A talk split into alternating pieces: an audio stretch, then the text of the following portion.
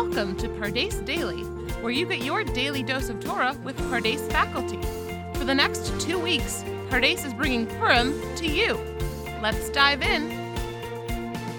Hello, everyone, and welcome back. This is uh, Tzvi Hirschfield uh, from the Pardes Institute, and we are in our second installment of Thoughts and Thinkers on Purim. And today we are going to uh, look at an article or really a shiur or a talk delivered by Rav Soloveitchik uh, on the, what he called the duality of Purim. And as is Rav Soloveitchik's wont, he usually begins with some kind of halachic or Talmudic text, which for him is going to surface one of his favorite uh, ideas, and that's dualities or paradoxes or contradictions uh, to come to what he calls a metaphysic of Purim. So he begins with the Gemara in Tractate Megillah that discusses the obligation to read the Megillah at night. The Mishnah only seems to mention reading Megillah during the day. Uh, already in the early Amoraic period, there's a custom to read it at night as well.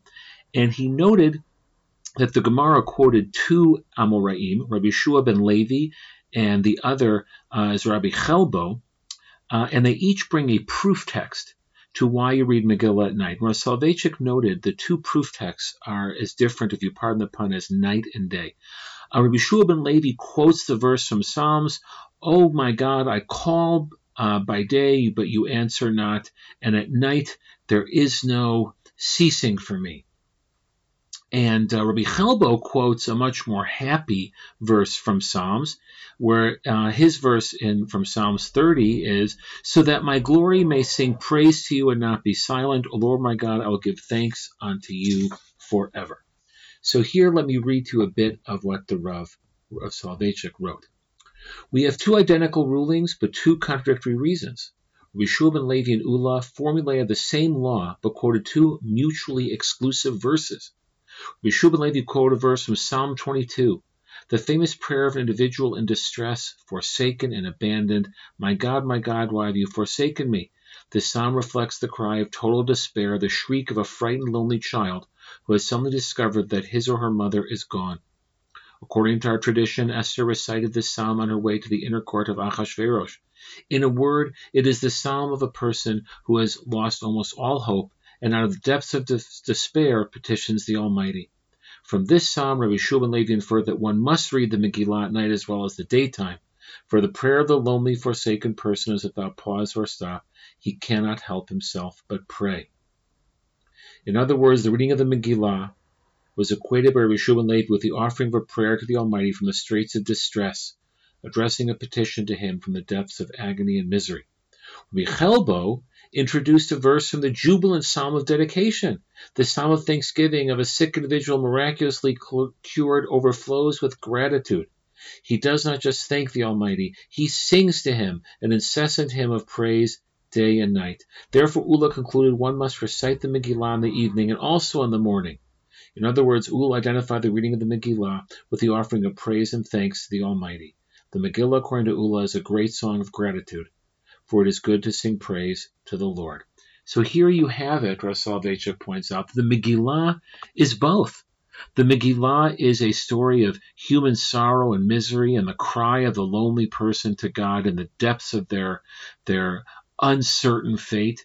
And, and they also, the Megillah is also what Ula says it is. It is a jubilant song of thanksgiving and praise, a person redeemed, a person cured. And Rav points out, well, then which one is correct? And of course, Rav Soloveitchik, uh, in his uh, standard approach, will say both of them. And in fact, he points out Purim is a holiday that embodies both of these postures. It is a holiday of crying out to God in profound distress in the midst of worry and misery and uncertainty of, of human beings not in control of their own fate or destiny. It is also the holiday of, of individuals and a nation redeemed and saved uh, through divine help. And he points out because we literally can't feel both of these things at the same time, that is why Purim, according to Soloveitchik, is really a combination of the fast of Esther and the holiday of Purim, the fast of Esther, which is a fast day. We don't eat and drink. We add penitential prayers. We say Avinu Malkeinu. We have the Torah reading for fast days. Is part and parcel of our celebration of Purim or our observance of Purim.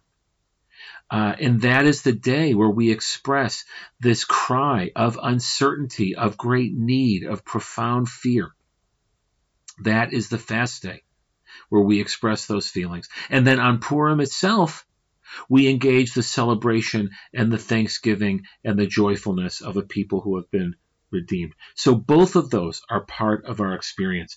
Both of those need to be maintained because, as Rav Soloveitchik would point out, both of those emotions, those states of being, the person in in misery and difficulty, alone and anxious and fearful, and the person feeling the joy of being saved and gratitude, they both emerge from the human reality of our vulnerability. The fact that we are vulnerable and that we worry about the future and we are anxious and we feel ourselves subject to forces beyond our control, which also gives us great anxiety, is precisely that same place that also can give rise to gratitude. It is precisely our vulnerability, the deep awareness and fear that comes with our vulnerability that ultimately can give rise to our sense of gratitude. It is because we are not in control of our fate that we can feel grateful to God for saving us. Uh, and Rav goes on to say, this is the dialectic of the human condition. The answer is to be found in the human situation. Man is a frightened being, not frightened psychologically, but existentially. Human beings are full of anxiety, and this is also a result of our greatness. Our ability to live in the future is also what gives us our tremendous sense of vulnerability towards the future. Now, Rav Soloveitchik goes on in this piece to say that our human vulnerability, which Purim is an expression of, also has profound moral implications as well. He says that the awareness of our vulnerability, which puts us in this, this constant shared uh, human experience of both fear and anxiety, followed by gratitude, that this vulnerability has deep moral implications. Number one, humility. When we recognize that we are vulnerable, we also have to accept that that should lead us to a sense of real humility. We do not have total control. And even though he writes here, human beings are often inclined towards arrogance, we have constant reminders of our humility, that our pride and arrogance need to be replaced with our awareness of our vulnerability, our awareness of how we are not really in control. And now, speaking to you now in a time of pandemic, how appropriate is our profound awareness of our vulnerability and how we are not truly in control, and that this vulnerability should really instill us with a profound sense of our humility.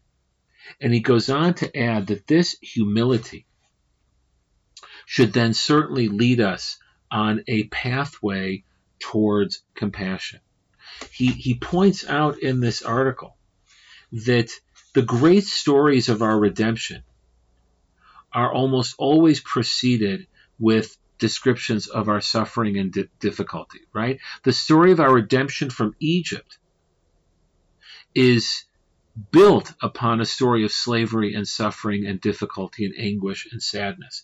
And the story of rebuilding the second temple, the return after the first exile, is uh, set up for us first with the story of Purim and the story of near disaster and reminder of our limits and our humility. And he says that is critical because it is an awareness of difficulty and pain and suffering and fear that can yield compassion.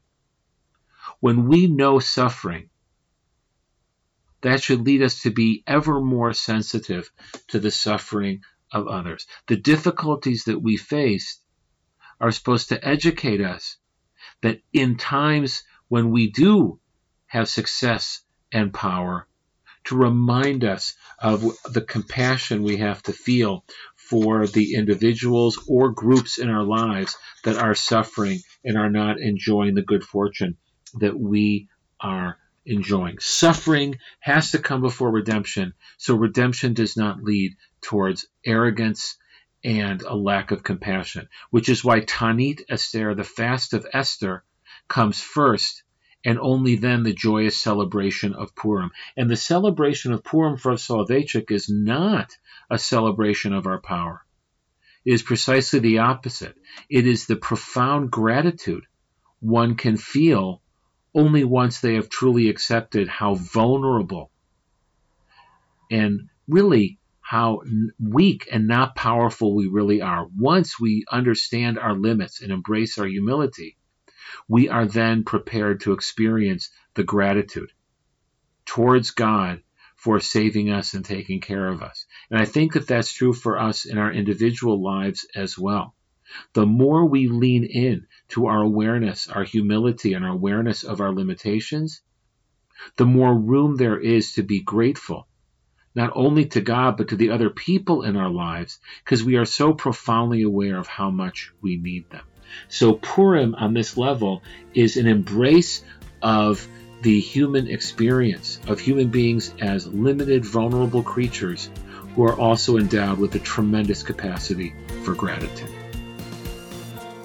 Thank you to our Pardes faculty, and a big thanks to you, our learners. Make sure to check back in every day to stay on track with your learning and visit www.pardes.org.il for more information about other ways to learn with Pardes.